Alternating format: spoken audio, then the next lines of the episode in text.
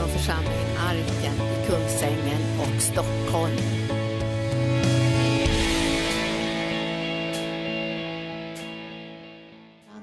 Och jag tackar dig Gud för du fyller var och en med din nåd den här dagen Gud. Och jag ber Herre för alla som är här som gäster och kanske ännu inte känner dig som sin frälsare, att idag tar de emot dig som sin frälsare. För du knackar på dörrar idag. Himmelen knackar på hjärtats dörrar idag och frågar, vill du ta emot mig som din frälsare, så kommer du in i den största gigantiska räddningsplanen någonsin. Hela jordens frälsning, alla människors frälsning. Och det är sån ära Gud att få prioritera och tjäna dig och ha kraft att tjäna dig dag efter dag. Så jag ber här för församlingen, alla medlemmar, alla gäster, alla sponsorer, alla partners som står med oss i arken. Att du ska smörja dem idag med en övernaturlig styrka i den heliga Ande. Så vi kan färdas framåt utan att bli trötta och utan att bli uppgivna. Och lära oss att hämta kraften ifrån dig och ha vår identitet i den nya skapelsen. Inte den gamla skapelsen som har gått under med alla sjukdomar och mörker. Utan vi har den nya skapelsens verklighet där vi kan säga, den sjuke kan säga, jag är frisk. Den fattige kan säga, jag är rik. Den svage kan säga, jag är stark. Och den bunde kan säga, jag är fri. Varför? Därför du har gett oss himmelens härlighet genom din son och berett ett nytt rike för oss. Du har kallat oss ut ur mörkrets rike och satt oss i den älskade Sonens rike.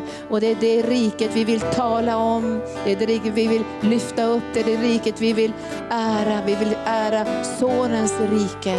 Och jag ber dig heliga ge oss styrka så vi kan ära dig med våra tankar och med våra hjärtan. I Jesu namn. Amen.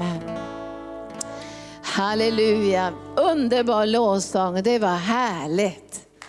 Välsigna dem. Vi har så underbara lovsångare och så många fina team som har hängett sig till Herren för att tjäna honom. Och vi har härliga medarbetare. Visst är det härligt att se Petra? Så brinnande och hon är så underbar som rektorsassistent och gör att jag får, kan göra många andra saker. Så tack Jesus. Det är underbart att tjäna Herren. I lördags hade vi faktiskt ganska många timmar. Vi spelade in också i tv-studion en kurs om inre bönen. Och sen fick vi en väldig nåd faktiskt. Det skulle vara en stor företagsgala i hela Sigtuna kommun som skulle vara på Clarion Hotel. Och där så skulle min dotter Hanna då vara moderator för det stora eventet. Det var ju väldigt, väldigt lyxigt där. Och vi fick ett erbjudande då att få ha en utställning. Och när vi stod där så var vi nästan lite fulla i skratt. Det var jättemånga utställningar om alla hallar som skulle byggas och hotell och allt sånt där. Och då hade Göran riggat upp en jätte-tv där som, som gick där hela tiden och vi hade utställningsmaterial. Och där fick man se soptipparna i Filippinerna. Man fick se hur barnen samlade risgryn bland smutsen. Och när man tittade närmare i fatet där de hade samlat sina risgryn, så tänkte man, rör sig risgrynen? Men det var fullt med maskar och ohyra bland den där riskornen som de sen skulle försöka ja, koka och få i sig lite näring. Och då fick man se barnen, man fick se kliniken. Där vi har byggt upp en klinik, två kliniker på soptipparna. Där vi kan rädda och hjälpa hundratals och hundratals och hundratals barn. Och det här fick vi visa då. Vi var så, så stolta när vi var där. Eh, ja, det var jag och Charlotte som var där och stod vid den här utställningen. Och vi mötte många stora företagsledare som vi fick berätta för vad Herren gör i Filippinerna, Kambodja, överallt där vi är, över hela världen. Vi är ju 15 olika länder. Men vi kände oss lite som några udda, lite udda fåglar där med all champagnen. Och vi stod i våra indiska kläder och var väldigt vackra. De var så vackra så folk kom och sa, Åh, varför har ni sådana här kläder? Då sa vi så här, vi representerar människor i fattigdom ut över världen. Kom till vår utställning, kom till vår utställning. Och vi är så glada över också att Hanna, då, vår yngsta dotter, har gett oss tio pallar kläder. hela sin kollektion. Hon har lagt ner sitt företag, hon har rest utomlands. Så alla de kläderna i alla hennes kollektioner kommer att säljas här i, under när, när Stefan Salomonsson är här så kommer vi att sälja på lördagen över dagen då alla de här kläderna så det kommer att vara där borta någonstans. Och vi kommer att, allting kommer att gå oavkortat till människor i nöd, framförallt Filippinerna och Nepal. Så be för oss att vi får hit många så vi kan sälja de här kläderna, för vi behöver massor med pengar. Göran reser ju nu den 26, åker han före mig. Han åker till Kambodja och Indien. Jag åker den 7 tillsammans med andra, åker ner direkt till Filippinerna för kampanjer och pastorsutbildningar. Och vi kommer att göra ett stort event också på vår klinik där vi kommer att vaccinera mängder med barn. Och vi, har, vi har ju anställt både läkare och sjuksköterskor där. Så Gud är jättegod. Men vill ni vara med och hjälpa till med försäljningen, res dig upp Violetta. Då har ni fina Violetta här. Alice arbetar ju också med, men du kommer att vara iväg. Du är inte här den här dagen utan du har stuckit iväg med Göran till Kambodja och Indien. Sen syns vi i Filippinerna. Ja, ni kan anmäla er på listor. Var finns de någonstans? Anslagstavlan. Okej, okay, vi behöver mycket hjälp i försäljningen och vi hoppas att det kommer många. Vi kommer att lägga ut det här på bloggar och Facebook. Och, och. Så jag tror många kommer att komma hit på grund också att det här, det här går oavkortat till, till människor i nöd. Och jag tror att också du som är här kan komma på sådana här bra idéer. Hur vi kan lösgöra ekonomi för, för andra människor. För andra människors kunna hjälpa människor utöver världen. En väldig nåd att få göra det. Så jag, jag, jag tror att Herren håller på med någonting underbart. Och sen pratade jag med Mikaela, kommer ni ihåg Mikaela Lytikainen? Hon är i Finland men hon samarbetar med oss, hon är vår läkare, konsultläkare. Och hon berättade också att det, det, är mycket som pågår nu, både i Finland och Sverige. Därför att äntligen har man börjat uppmärksamma att de här människorna med psykisk ohälsa behöver hjälp. Har ni märkt det? Så nu ska ni vara med oss och be. Vi fick ju godkänt för flera år sedan att få ett HVB-hem, det betyder ett hem för vård, för vård och boende. Och det, skulle, det hade vi då planerat för Sjöhamra gård. Och eh, det var ju så här att eh, när man är godkänd av Socialstyrelsen så måste man ju ha personal som också är godkänd som personal, psykiatriska sjuksköterskor och, och andra, för det här var ju för människor med psykisk ohälsa. Men det, det otäcka i den här grejen var att vi, jag tror, jag, vet, jag är inte säker, men jag skulle tro vi var väl 25 och 30 brukare som ville komma på vårt HVB-hem. För det var ju godkänt och vi hade ju lokalen klar. Och, men det trista var att ingen av dem fick några pengar. Varken från Försäkringskassa, landsting eller någonting. Och de började överklaga då till olika instanser. Och en del av de här brukarna blev så deprimerade så de ville ta livet av sig. Så vi sa, ni får inte gå till, till, de, här, till de här rätterna för ni kommer ändå få godkänt att vara på vårt hem. Därför är det ju godkänt av Socialstyrelsen. Men finns det inga pengar, då är det ett problem. Och nu håller vi, nu, om ni tittar nu på Facebook och kollar på Sjöhamra så ser ni vad fantastiskt det går framåt. Har ni varit inne och tittat? Så ser ni det sker jätte, jättemycket på Sjöhamra gård. Och nu är vi på väg att bygga de där 14 rummen på tredje våningen. Och så håller vi på att eh, den delen som HVB-hemmet och hjälpen för människor med psykisk ohälsa har vi, vi har bytt del så att de ska få egen ingång. De ska få eget kök så de ska bli avskilda från det, det övriga arbetet på Sjöhamra gård. Så jag tror att fyra eller sju brukare kommer att kunna bo på HVB-hemmet. Och det kommer att bli jätte, jättefint. Vi kommer att bygga ett litet kök åt dem. De kommer att få uteplats, de har ingång på baksidan. Så de kommer inte att vara inne i den stora lokalen utan de, de har sitt eget lilla hem där. Och jag önskar att ni ska be för oss, att vi få synliggöra och uppmärksamma den fantastiska möjligheten som arken har fått. Och jag tänkte häromdagen att gode Gud, vi kommer förlora det här. Det här är så segt som tuggummi i kubik. Men jag tror att Herren arbetar för oss. Och jag frågade Herren, har du något bra bibelställe åt mig då? Så sa han, kallelsen och nådegåvorna ångrar han inte, tack Jesus. Så även om det är segt och motstånd i det, så är det här en del av arkens kallelse. Att hjälpa människor med psykisk ohälsa, inte först och främst på det naturliga sättet i världen, utan att sammanföra dem med Jesus Kristus. För läkedom för själen, helande för själen och upprättelse och, lösningar på, på de inre problemen, att föra människor till, till viloplatser. Så be för oss nu, för nu kommer jag skriva artiklar och jag ska försöka få ut det här i vård och omsorg. Och Mikaela, vår läkare, hade ju nu, mötte ju också kristna medicinare nu i Uppsala och vi kände att, att det, vi tror att det är mycket på gång. Men be för det här, stå fast vid det här. Och vi behöver också en del pengar för att kunna göra slutrenoveringen på HVB-hemmet, det här fina köket. Och sen ska vi också ändra en vägg också så det blir större utrymme i samlingsrummet. Men det här blir den allra bästa lösningen för då kommer HVB-hemmet att få liksom sin egen lilla avdelning och, och de är helt som avskilda från övrig verksamhet. Egen ingång kommer att ha jättefin uteplats. Så be för det här. Ropa till Gud för det här. Vi får inte sova i den här yttersta tiden. Men det är underbart att veta att Gud ångrar inte sin kallelse. Och sen hade vi en attack också på vår lokal i Uppsala. För vi hyrde ju på Welcome Hotel och de höjde priset från kanske 6-7 tusen till 17 tusen för fyra timmar. Och då kan man ju inte vara där. Men vi visste att Herren har kallat oss i Uppsala och vi kommer att ha en bönegrupp i Uppsala också. Och då fick vi tag på en liten gullig lokal som låg väldigt centralt som hette Arken. Halleluja! Så Gud är god. Han, han, hjälper oss. Och då tänker han, ångra inte sin kallelse i sina nådegåvor som man tänker, fort det blir lite motstånd, det blir segt och det här. Vi måste bryta igenom. Och jag tyckte det var så fint när Jonny sa så här att jag har ändrat mig lite grann, sa Jonny som sitter där och myser. han sa så här, jag har ändrat mig att, att tala så mycket, vi måste vara uthålliga, uthålliga. Det måste vi vara. Men det är mycket bättre att vi förtröstar på Herren.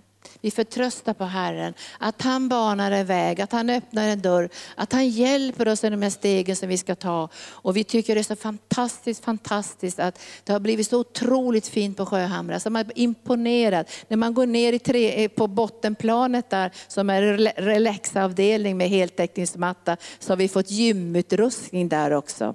Och snart kommer massagebänkarna, så det kommer att vara en, spa, en andlig spaavdelning. Halleluja! Så ni måste prata med Jonny, åka ut och titta fatta hur fantastiskt fint det är. Och det är så, jag kan inte fatta att Gud har gett oss sådana här lokaler. När vi har talare här så säger hur i all världen har ni fått sådana här lokaler? Och då säger jag, därför Gud har en stor plan för den här församlingen.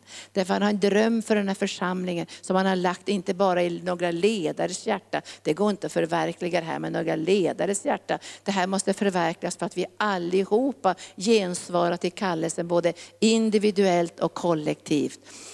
och att vi förtröstar på Herren att det han har påbörjat skall han fullborda. Och jag kände mig faktiskt lite modfälld förra året för jag tänkte, det här kallelsen att hjälpa människor med svår psykisk ohälsa, det, det klarar vi inte av på upprättelseprogrammet. Därför de behöver ett helt annat stöd. Och även om vi har ett stödprogram också, ett utvidgat program och massor med aktiviteter, så räcker ändå inte de det. De behöver en annan miljö för kortare och lite längre tid. Men jag kände då att jag, jag kände så här, blir det något av det här? Finns det folk som är kvalificerade? Finns det de som har utbildningarna? Och då kände jag bara så här, visst finns det det det finns det här därför att vi har, vi har, vi, kallelsen för också med sig smörjelsen och utrustningen och hjälpen ifrån Herren. Så fortsätt att be nu, jag vet att ni är bedjare, men vi intensifierar bönen kanske med tio minuter då. Men att vi ber lite mera, vi, vi bryter lite mera mark så att det som Gud har planerat för oss ska gå till sin fullbordan. Visst är det så? Och jag står i tro för minst hundra elever det här året. Och jag kommer att ta ganska många, eller flera kallelser också till Finland i maj månad för att kunna introducera också den finska delen här i bibelskolan så att vi får, kan fortsätta med tolkningen i, i bibelskolan till finska. Så be för det. Be också att ni kan följa med på team. Be att ni kan vara de här bönemänniskorna som liksom är i trossen och banar väg och, och bryter mark för att det som Gud håller på med så det landar i våra hjärtan. Och när jag vaknade i morse, jag gick hela dagen igår när Herren sa, gör kallelsen och utkårelsen fast, gör kallelsen och utkårelsen fast, så kommer ni aldrig på fall. Och vi ska börja läsa det. Och det här handlar ju inte bara om det kollektiva i arken, det handlar ju också om min kallelse och din kallelse. För gör inte jag min kallelse fast och du inte gör din kallelse fast, så kan inte Gud anförtro oss saker. Eh, det måste finnas en landningsplats för det som Gud har på sitt hjärta, eller hur? Och, och han säger vi måste göra den fast. Fast, jag tänker jag måste vara fast i min kallelse. Och jag visste ju ända sedan jag var alldeles nyfrälst så, så Gud kallade mig. Jag ska läsa ifrån andra Petrus brev, det är vackert. Jag tar det först då. Andra Petrus brev, så citerar jag bara först från tredje versen så står det, hans gudomliga makt har skänkt oss allt som vi behöver. Halleluja, tror vi på det? Hans gudomliga makt har skänkt oss allt som vi behöver. Man skulle bara kunna säga tack Jesus, tack Jesus. Men det står också, hur, hur då? Genom kunskapen om honom. Vem då är honom? Det är Jesus genom kunskapen om Jesus som har kallat oss med sin härlighet och ära. Och ibland när man tänker att Gud har kallat dig och mig, så står det ganska så tuffa ord i Matteus evangelium när Jesus säger, han säger så här, lämna allt, försaka allt. Porten är trång, vägen är smal. Den som ska följa mig måste vara villig att försaka allt, ta sitt kors på sig varje dag. Och när man läser det tänker man bruna strumpor, nu är det modernt med bruna strumpor. Men när jag var ung så tänkte jag bruna strumpor, det är det mest vidriga tristess man kan tänka sig. För när jag var ung i 15-16 års åldern och bodde i Boden så tror jag det var lite väckelse i pingst på den tiden. Men jag tänkte så här, kristendom, och tro på Jesus, det, det, vill inte jag ha. Man kan inte göra någonting roligt längre. Det blir bara bruna strumpor och jag måste i ungdomsåret trycka ner en gammal hatt på huvudet och gå med omoderna kläder. Alltså det var det enda jag tänkte vad kristendom var. Visst är det hemskt? Alltså vilka fördomar. Och jag satt ju på den här äh, fina middagen i lördags då så råkade jag komma vid två personer vid det där vippbordet där vi var vid, som var med arrangörerna så här. Och, och det var två där som var jätteintresserade om Jesus. Och jag, jag tänkte så här att det finns en väldig längtan efter Gud.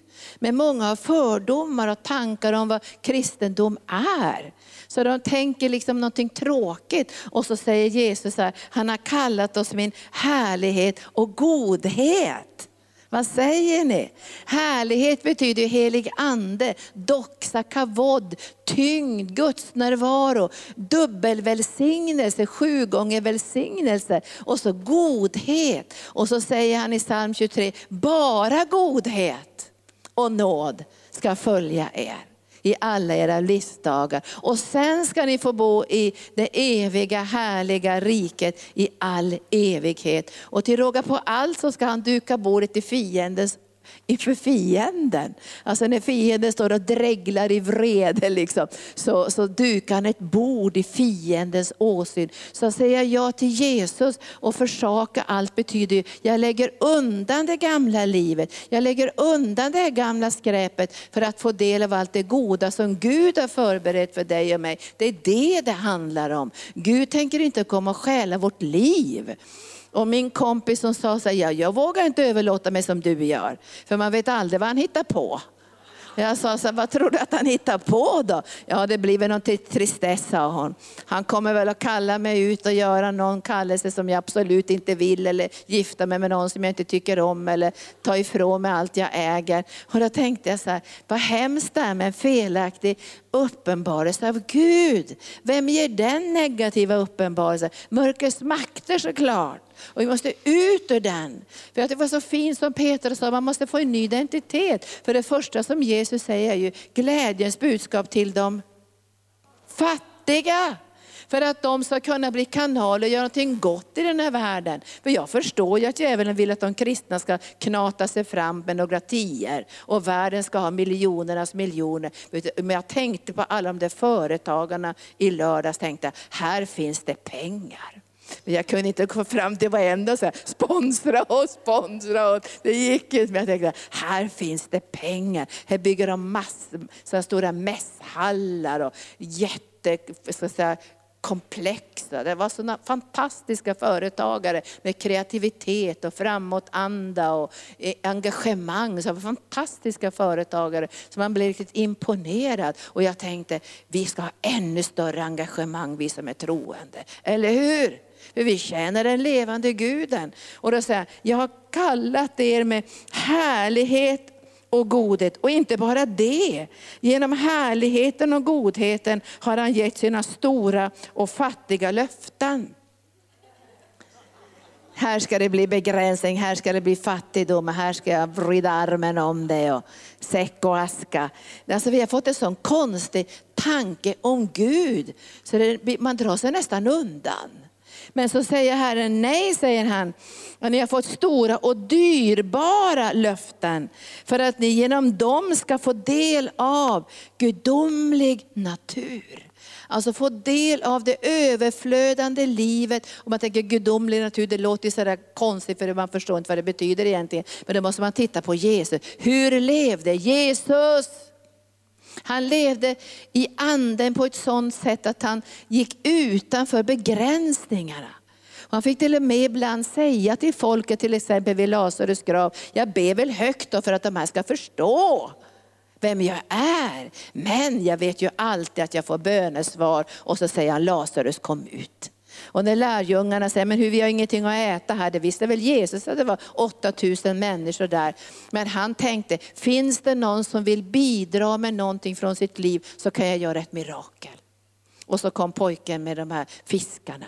Jesus var inte stressad och orolig. Kommer ni ihåg när den här kvinnan med blodgång tar tag i hans mantelfåll? Då är han på väg hem och ber för en döende flicka. Och medan han stannar upp så hinner den här flickan att dö. Och Jesus stressar inte för han vet om att Gud har kallat honom att uppväcka de döda. Och den kraft som flödar genom honom är en helt annan kraft i den här begränsade kraften som finns i världen genom det naturliga. Så Jesus visar ju för oss gudomlig natur, hur vi kan leva ett övernaturligt liv i en andlig kärleksrelation med, med Jesus. Och det här har vi fått som en gåva. Det här måste kanske upptäckas genom hjälpen från den heliga ande. Och så säger då Petrus så här i det här andra brevet, tionde versen, så söker han efter iver. Jag tycker det är nästan bara barn som ivrar nu för tiden. Kanske man ivrar att komma in på krogen som nummer ett, jag vet inte. Men jag tycker om iver, jag tycker man faktiskt ivrar. Ivrar efter rätt saker. Och vi ska uppliva det här ivern. Barn kan ju ivra så att man blir trött nästan efter saker. Men Gud längtar att vi ska ivra och han säger, var desto ivrigare bröder att befästa er kallelse och utkårelse. Kallelse och utväljande är olika saker. Och det tänker jag nämna väldigt kort idag. Det är helt olika saker. För Bibeln säger, det är många som är kallade, säger Jesus i Matteus evangelium. Men det är få som är utvalda. Men många är kallade. För när du och jag tar emot Jesus som vår frälsare så är vi kallade. Och det första vi blir kallade till är ju lärjungaskap när Jesus säger följ mig. Alltså vi, vi, vi kallas till en andlig kärleksrelation. Vi kallas också till ett heligt liv, för vi har fått en helig kallelse. Det är inte vad som helst det vi blir frälsta. Och jag blev frälst och tog tuggummi så lever jag som vanligt. När jag blev frälst kunde jag inte leva som vanligt. När jag blev frälst så visste jag samma vecka att mitt liv var över i den form som var just då. Det var över med universitetsvärlden. Det var över med ytliga nöjen. Det var över med sexuell omoral. Allt det där var över. Så när jag kom tillbaka till universitetet så sa jag, jag har blivit frälst. Så trodde man att jag hade blivit lite konstig såklart. Men jag visste att mitt liv är över. Jag måste dö från det där livet. För att om det här gamla livet hänger på mig och jag kommer leva som vanligt, så förstår inte jag min kallelse. För det var Gud som kallade mig om Jesus Kristus till ett helt nytt liv. Och jag visste i samma vecka som jag blev frälst, att jag aldrig mer skulle jobba på ett vanligt arbete. Det får ju många jobba på ett vanligt arbete. Men när jag blev frälst så visste jag, jag kommer att jobba heltid för Jesus i hela mitt liv. Det var min kallelse. Jag visste det på insidan, men jag visste inte hur det skulle se ut. Jag visste inte hur det skulle utvecklas. Jag visste inte på vilket sätt. Men jag visste att jag var kallad. Och därför så sa jag till mina vänner att jag måste bli döpt så fort det går. För att proklamera att mitt liv på det här sättet i världen, i synden och allt det, det är över. Jag har fått en helig kallelse och jag måste leva värdig min kallelse. Annars kommer jag inte få någon utkårelse och utväljande. Vet du, många kristna är bara kallade. Men det är inte alla som blir utvalda. Därför att bli utvald till någonting, det förutsätter också att man tar vara på den här kallelsen. För utväljande handlar om att Gud lägger ner en plan för ditt och mitt liv i våra hjärtan. Och då får vi inte dra oss undan, visst är det så? All, många är kallade och jag tycker alla kristna är kallade. Men det är inte alla som blir utvalda. Och jag märker många vandrar hela livet och vet inte vad de ska göra med sitt liv och vad Gud har för plan för deras liv och allt det här. Därför att de har inte tagit vara på sin kallelse. Och vi är först och främst kallade att älska Jesus, eller hur? Och därför så gav ju Jesus 30 år för kallelsen. Och när kallelsen hade förankrat i hans hjärta så började Gud tala om utväljandet. Jag har utvalt dig att gå lidandes väg. Jag har utvalt dig att dö på korset. Och Jesus började berätta för lärjungarna under sin korta tid i tjänst om utväljandet. Och de försökte avvisa det. Och det var samma sak med Paulus. När de säger, men gå inte upp till Jerusalem, det kommer jättejobbigt där, de kommer döda dig och de kommer att stena dig. Då säger bara han så här, mitt liv har inget värde om inte jag får förkunna evangelium. För jag är bunden i anden. Och så säger han, förstår inte ni att jag inte är beredd bara att lida för det här namnet, jag är beredd att dö för det här namnet. Han hade fått en utkårelse, en bestämmelse. Men han tog vara på sin kallelse. Och det var många år innan Paulus kom ut i ordentlig tjänst. Därför han var tvungen att förankra sin kallelse i kärleksrelationen med Gud. Annars går vi under, vet ni det? Vi går sönder, vi blir utbrända. Så vi kan inte när vi var frälsta två veckor börja säga, åh Gud jag vill veta din bestämmelse till fullo för mitt liv och vad du har kallat mig till. Utan Gud säger, det första är kallelsen till kärleksrelationen, till att ha sina ögon på Jesus. Sen kommer Gud steg för steg för steg att göra utkårelsen, utväljandet, där han sakta men säkert kommer att forma oss så att vi får ett livsverk. Jag tror du vill ha ett livsverk, du vill inte ha ett havsverk. Du vill ha ett livsverk. Du vill känna en dag när du går in i evigheten, jag har fullbordat mitt lopp. Jag har bevarat min tro, jag är redo att ta emot segerkransen. Men han säger här, gör kallelsen och utkårelsen fast. Därför det är inte bara kallelsen, här, jag, jag är frälst och sen kan jag leva lite hur som helst. Jag tror inte det.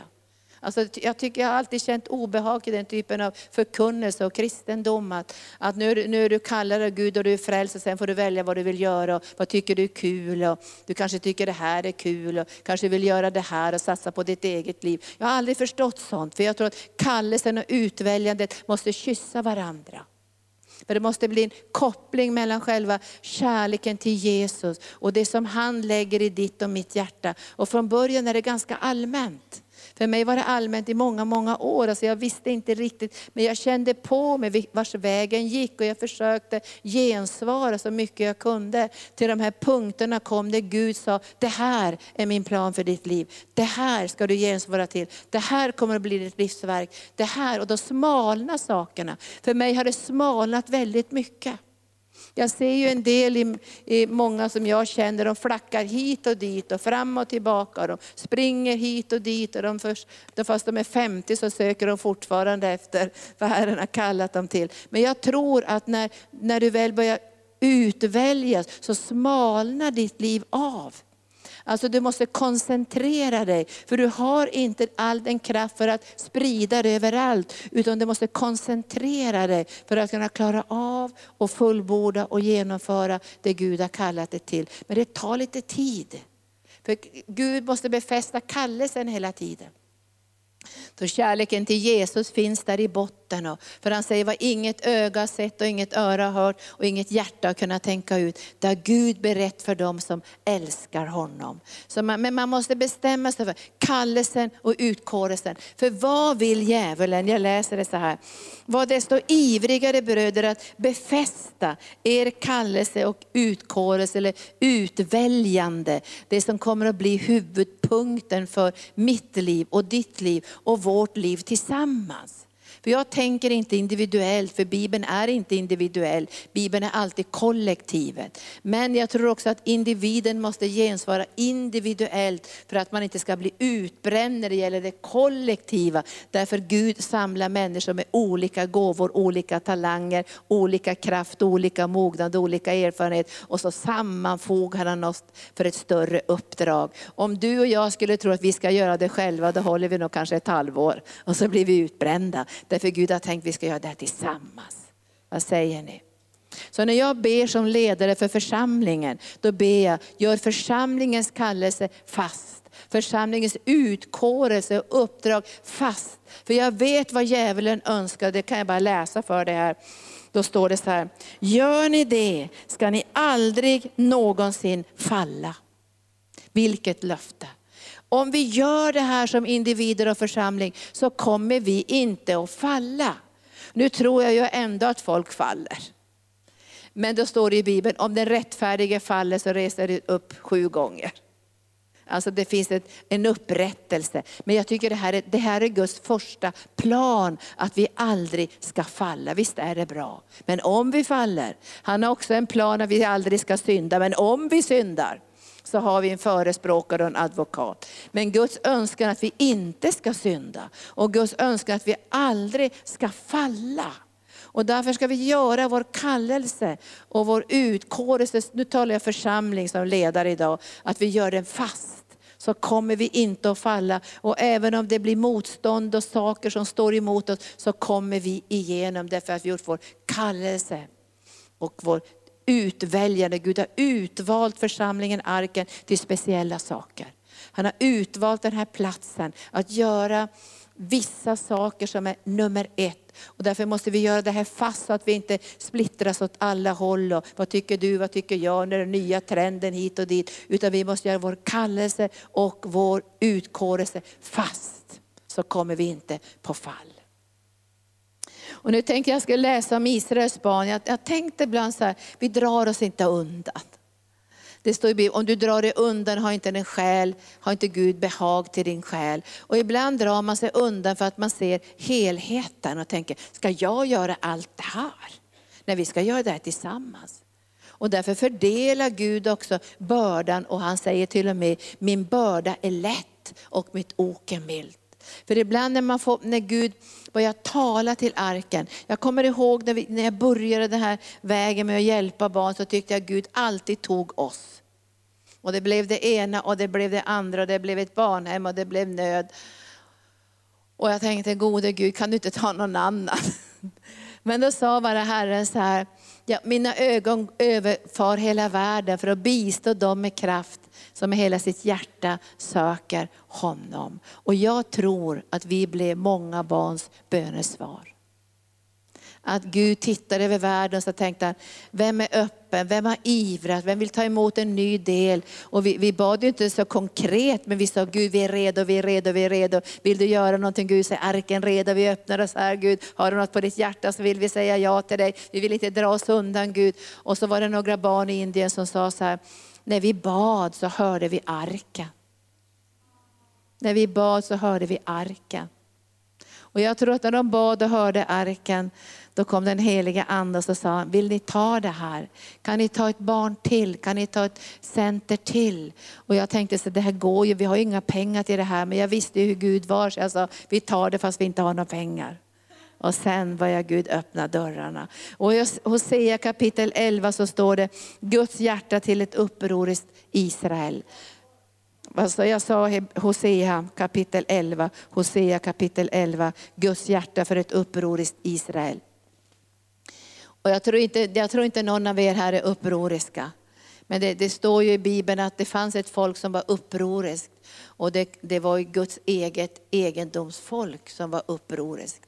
Men jag tror att i och med att jag träffade en kvinna på helande dagen, vi hade ju helande dagarna i veckan också måndag, tisdag, onsdag. Så jag predikade här på onsdag och så var det flera människor här som stannade kvar för de ville prata med mig. Bland annat var det en kvinna som hade blivit så bränd genom en elektrisk fruktansvärd stöt. Alltså, så att hon, de, hade, de hade sagt att hon aldrig skulle bli bra.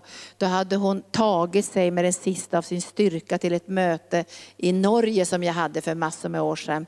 Och, jag hade bara löst ut smörjelsen och den där kvinnan hade blivit omedelbart hela från alla sina brännskador från det här. Och hon kom hit för att berätta det här och jag blev så glad. Och det var många där som var lite äldre och lite slitna. Och en kvinna sa så här, men jag har hört sedan jag var liten att du kan väl ingenting och du förmår väl ingenting. Och nu när jag är äldre sa så säger de andra kristna, tänk inga stora drömmar, du är ju så begränsad. Och jag sa till henne, tänk stora drömmar på grund att du är begränsad. För det är lika bra att tänka stora drömmar. För Gud har sagt att utan mig kan ni ingenting göra. Då får jag en chans att visa sin kraft i alla fall. Så hon blev uppmuntrad. Så hon skulle börja bedja stora böner. Det läser jag. När Israel var ung fick jag honom kär. Och ut ur Egypten kallade jag min son. Men ju mer man kallar dem, desto mer drar de sig undan. Och ibland kan det bli så där i ditt och mitt liv, när Gud börjar kalla oss så drar vi oss undan. Och vi säger, vi vill inte höra vad Gud gör i arken. Vi drar oss undan. Det är bara jobbigt, då får vi bara jobba på, då får vi bara göra saker. Och vi drar oss undan, vi vill inte höra någonting. Jag vill höra vad Gud vill göra i arken. Om det finns någonting som jag längtar efter, det är att få höra vad Gud vill göra i arken. Nu och om 10 år, om 30 år, om 40 år när jag inte är här, så vill jag veta vad ska Gud göra i arken. Det intresserar mig mycket, mycket, mycket mycket mer än allt det här andra som finns i den här världen. Vad ska Gud göra i arken? Och när han börjar berätta vad han ska göra i och genom arken, då vet jag att vi kommer att få församlingstillväxt, vi får få hit många fler med olika gåvor. Därför att det som vi ska göra för Herren kommer att vara så stort. Men ibland när Gud börjar tala så drar man sig undan. För man tror att man ska bära allt och göra allt. Men vi måste gensvara till det. Och Israels barn förstod inte att de skulle bli kanalen för hela världens frälsning. Tänk om de hade förstått det här, då hade de inte dragit sig undan. Alltså de skulle ju få vara med och bli det folket, den nationen som skulle få föda eh, Jesus in i den här världen. Som skulle bidra till att alla människor skulle få frälsning och evigt liv. Det hade de inte dragit sig undan. Så när Gud börjar tala till oss här i arken, vi drar oss inte undan. Vi ställer oss till förfogande, eller hur? Men när du ställer dig till förfogande ska du inte tänka så här som pastor Gunnar nämnde, så här, och ska jag samla in de 500 000 eller ska jag göra allting i köket och ska jag göra all administration. Vet du, då blir man ju helt deppad då drar man sig undan. Men om man tänker så här, att Gud kommer att ge mig det som jag klarar av just nu tillsammans med honom. Så att det blir inte mera än du kan man säga, orka bära ihop med Gud. Men ändå ska du tänka att du utvidgar ditt innersta hela tiden. För att tjäna Gud är övernaturligt i den helige Andes kraft. Tack Jesus. Då står det så här, när, när jag kallade min son, ju, ju mer jag kallade på honom, desto mer så drog han sig undan. Och så säger han med mycket sorg i sitt hjärta, de offrar åt balen och tänker, tänder rökelse åt avgudabilderna. Och ändå var det jag som lärde Efraim att gå och som tog dem i mina armar. Men de förstod inte att jag ville hela dem. Visst är det vackert det här? Alltså ibland är vi så tröga så vi förstår inte att vi är med i något så fantastiskt stort. som en dag kommer att, så att säga, klargöras för oss. Att vi hade en så viktig plats i Guds räddningsplan. Och då kommer du och jag säga så här, varför överlät vi oss inte mer? Varför satsade vi inte mer? Varför sa vi inte mera ja till dig Gud? Och jag tror inte man, man behöver inte dra sig under, men man kan dra sig under lite hjärtat, eller hur? Man drar sig under lite hjärtat. Men vi ska, vi ska öppna våra hjärtan för Jesus och säga, har du något mer kul för arken? Halleluja. Så öppnar vi oss, så får vi en utmaning, så får vi kraft i bönen och iver i bönen, för då behöver vi på riktigt Guds resurser på alla plan in i våra liv. Men så de förstod det inte att jag ville hela dem. Med lena band drog jag dem, säger han i fjärde versen, med kärlekens band. Jag var för dem likt den som lättar oket över deras nackar. Jag böjde mig ner till dem och gav dem mat och ändå drog de sig undan. För det finns någonting i den gamla syndanaturen och därför måste den begravas. Och vi måste proklamera varje dag, min gamla sega syndanatur är begravd. Och jag har ju berättat för er att jag sa till dopförrättaren som var missionsförbundare, för jag döptes i Blå salen i Stockholm. Jag sa så här, håll mig länge under vattnet så jag hinner säga under vattnet att nu lämnar jag mitt gamla liv. Jag kommer aldrig bli densamma igen. Halleluja. Och han höll mig länge, det började bubbla, bubbla från munnen. Han höll mig länge, tack Jesus. Och jag lämnade det gamla livet och jag visste, jag kommer aldrig att leva i världen igen. Och jag har ingen drag, jag tycker det är underbart att möta företagare som tjänar miljoner och så här. Och jag tror att det är jättebra att vara företagare och så in i arken då. Det tycker jag är ju härligt. Och vi kommer ju kanske starta en sån här kristen businessutbildning här på arken. Så vi kommer att få information om den i slutet av april. Men jag känner så att, att få ha så här, huvudstråket kvar i allt vi gör som sjuksköterska, läkare, eh, företagare. Ha huvudstråket kvar. Att jag vill tjäna Jesus med mina gåvor, med min utrustning. Så det som han har på sitt hjärta ska gå till fullbordan. Och du kommer att märka mer och mer att dina individuella böner, min kallelse, min kallelse, mitt liv, mina pengar, allt det, det glider undan och så kommer du börja be för hans kallelse hans drömmar, hans planer. Du kommer upp på nästa nivå. Och när du börjar bedja så kollektivt, då märker du att du har kommit till en annan mognad. Och det är väldigt härligt att märka den där mognaden, när man inte bara ber för sina egna behov och sin familj och sina vänner och det lilla man har, utan man kommer till den nivån där man börjar bedja. Vad har du på ditt hjärta Jesus? Vad önskar du göra? Och hur kan vi som församling bli delaktiga i det här? Men Israels barn förstod inte att det var Gud som lärde dem att gå. Det var han som tog dem i sina armar. Det var han som ville hela dem. De lena banden var hans. De hårda tyglarna var djävulens. Och det var han som lättade oket över deras nackar. Det var han som böjde sig ner för att de skulle få mat. Gud är god. Och nu avslutar jag med att säga så här. Att trofast är han som har kallat oss och han har kallat oss till ett levande hopp. Och han har kallat oss från mörker till sitt underbara ljus. Och han har kallat oss till ett liv i helgelse. Och nu läser jag det sista bibelstället för idag som står i Hebreerbrevet kapitel 1. Fantastiska ord, jag älskar de här orden. Man kanske inte läser dem så hemskt ofta, de här första kapitlerna så står det så här, Hebreerbrevet kapitel 3 och versen 1. Därför ni heliga bröder som har fått del av en himmelsk kallelse. Se på Jesus den apostel och överstepräst som vi bekänner oss till. Han var betrodd av den som insatte honom, liksom Moses var han betrodd i hela Guds hus. Men Jesus är värd mer ära än Moses, liksom byggaren hedras, husbyggaren hedras mer än själva huset. Och så står det i versen 5, Moses var betrodd i hela Guds hus som tjänare för att vittna om det som sedan skulle förkunnas. Men Kristus är betrodd som son att råda över hela Guds hus. Och hans hus är vi om vi håller fast vid vår frimodighet och vår ära i hoppet. Så idag ska vi befästa saker. Och när, när Betty Becky Dvorak var här förra helgen. Kommer ni ihåg på söndagen så talade hon om det skulle bli en konfrontation mellan ljus och mörker. Och när konfrontationen kommer så skakas ju inte bara individer utan huset skakas ju också. Men vi önskar ju att huset ska skakas av Guds kraft. Det är det vi vill. Huset ska skakas av Guds kraft. Och därför behöver vi befästa kallelsen och utväljandet. Och jag tror att när du har befäst din kallelse, vem har kallat dig?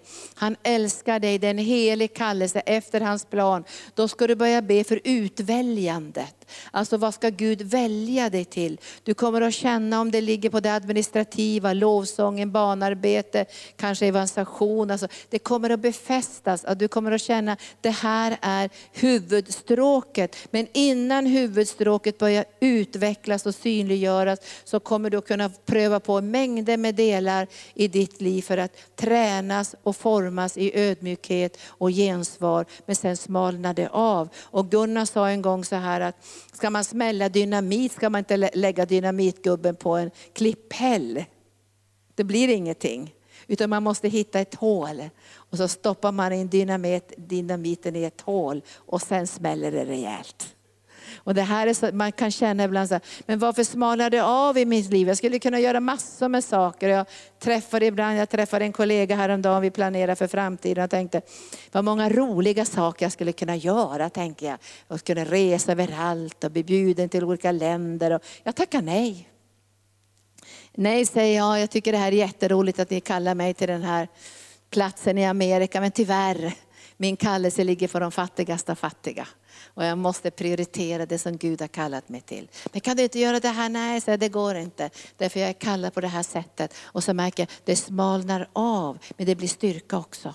Och jag märker också att när jag gensvarar till det som Gud särskilt lägger för mig i arken, då finns kraften. Och jag tänkte på det här i lördags. Först gjorde jag det mellan nio och fyra, den här kursen uppe i tv-studion. Och så skulle jag åka direkt till Clarion Hotel. Och jag och Charlotte, du är här idag. Vi kom inte hem förrän halv ett på natten. Och något sånt där. Jag tänkte när jag stod där, halleluja.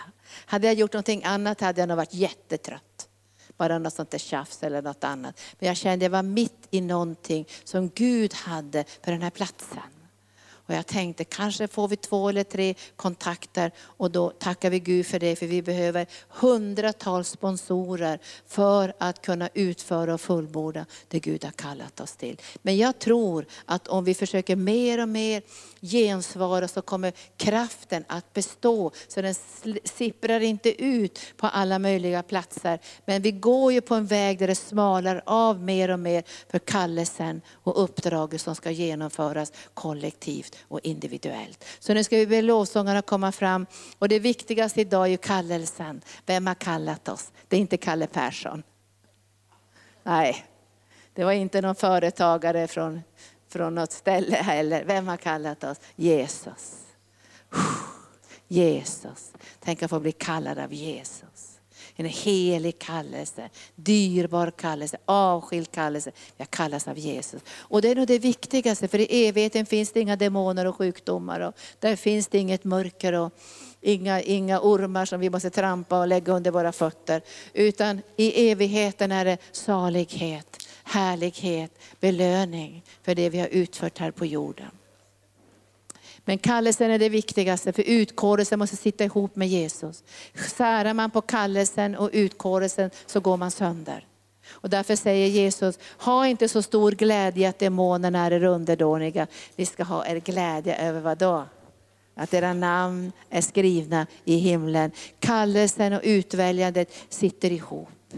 Och därför kan vi inte ge er grejer heller. Vi kan inte säga så här, åh du är det här och du är det här och du är det här. Vi kan bara som pastorer profetera eller tala in i ditt liv så att du känner igen det som redan finns i ditt innersta.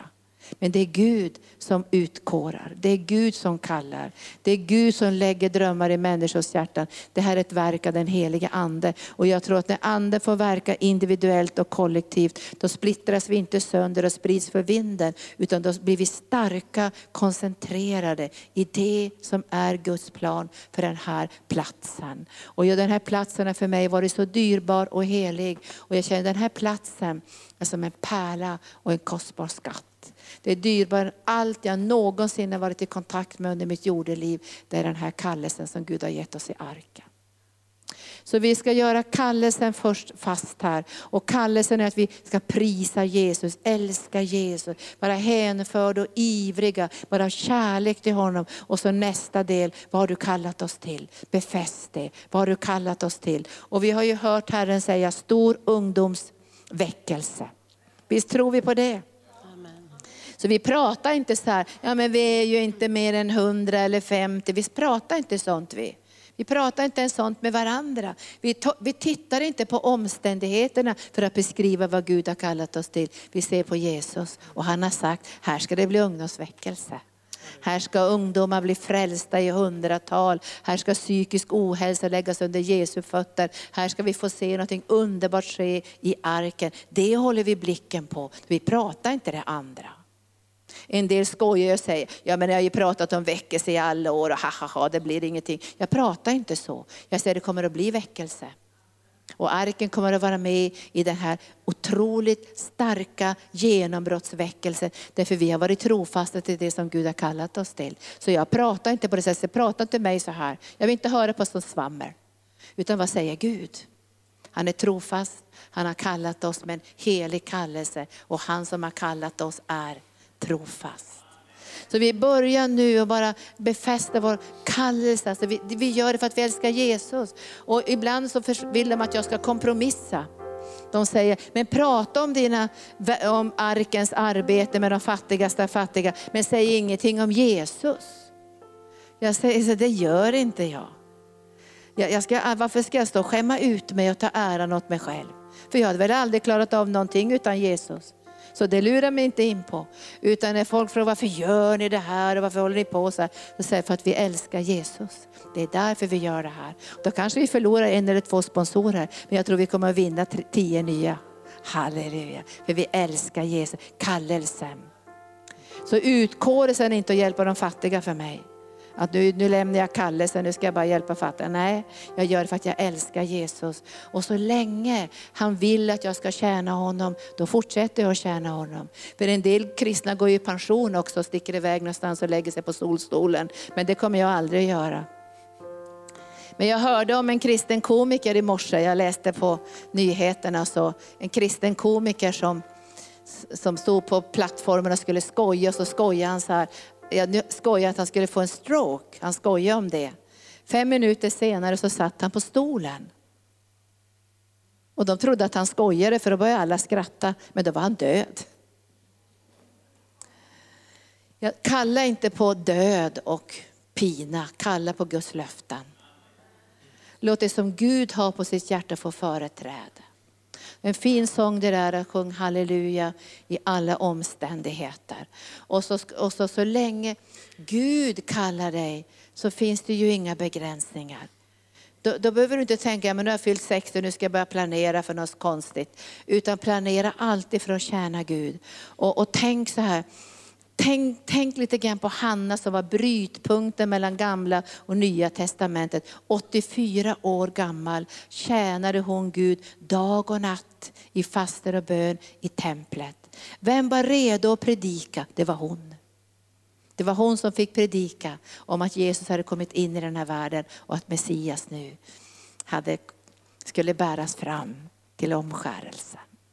Så planera för långt liv, planera för en lång tjänst, planera för att vara ett vittnesbörd för den unga generationen och kunna ge dem, ett, ge dem en glädje och säga, det är inte farligt att åldras för Gud har inte förändrats, han är densamme.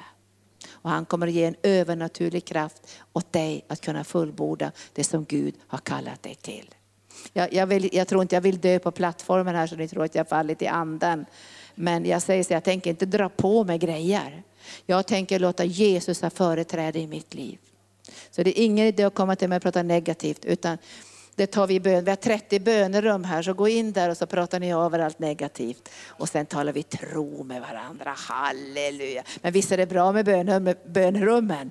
För vi står inte och förnekar att det är jobbigt, men in i bönerummen, släpp det där på den, på den här härliga platsen och sen när vi möts igen, halleluja. Vad säger Gud om det här? Det ska bryta igenom. Vad säger Gud om HVB-hemmet, ungdomskonferensen? Wow, vad säger Gud om det här? Så nu, nu tar vi och befäster vår kallelse och vår utkårelse. Och är du här idag som ännu inte tagit emot Jesus som frälsare så får du den mest fantastiska möjlighet idag. Att få en kallelse som som är den högsta kallelsen. Det, det, det är den högsta kallelsen. Alltså den högsta kallelsen som någon kan få. Och skulle du kallas och få möta president Trump eller kungen eller någon, det är inte den högsta kallelsen. Det är liksom lågvattenmärke, utan den högsta kallelsen är att kalla av himmelens konung till ett högheligt liv och tjäna honom i den här världen. Så ha ambitioner vänner på någonting annat än det som världen kan erbjuda. Halleluja. Visst predikar jag bra idag? Halleluja.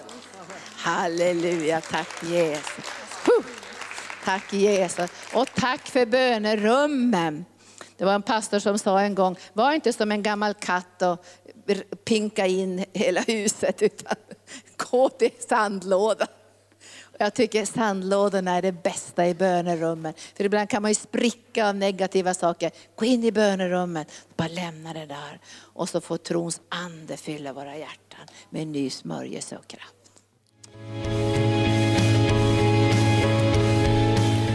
Tack för att du har lyssnat. Vill du få del av mer information om församlingen Arken, vår helande tjänst, bibelskola och övriga arbete, gå in på www.arken.org.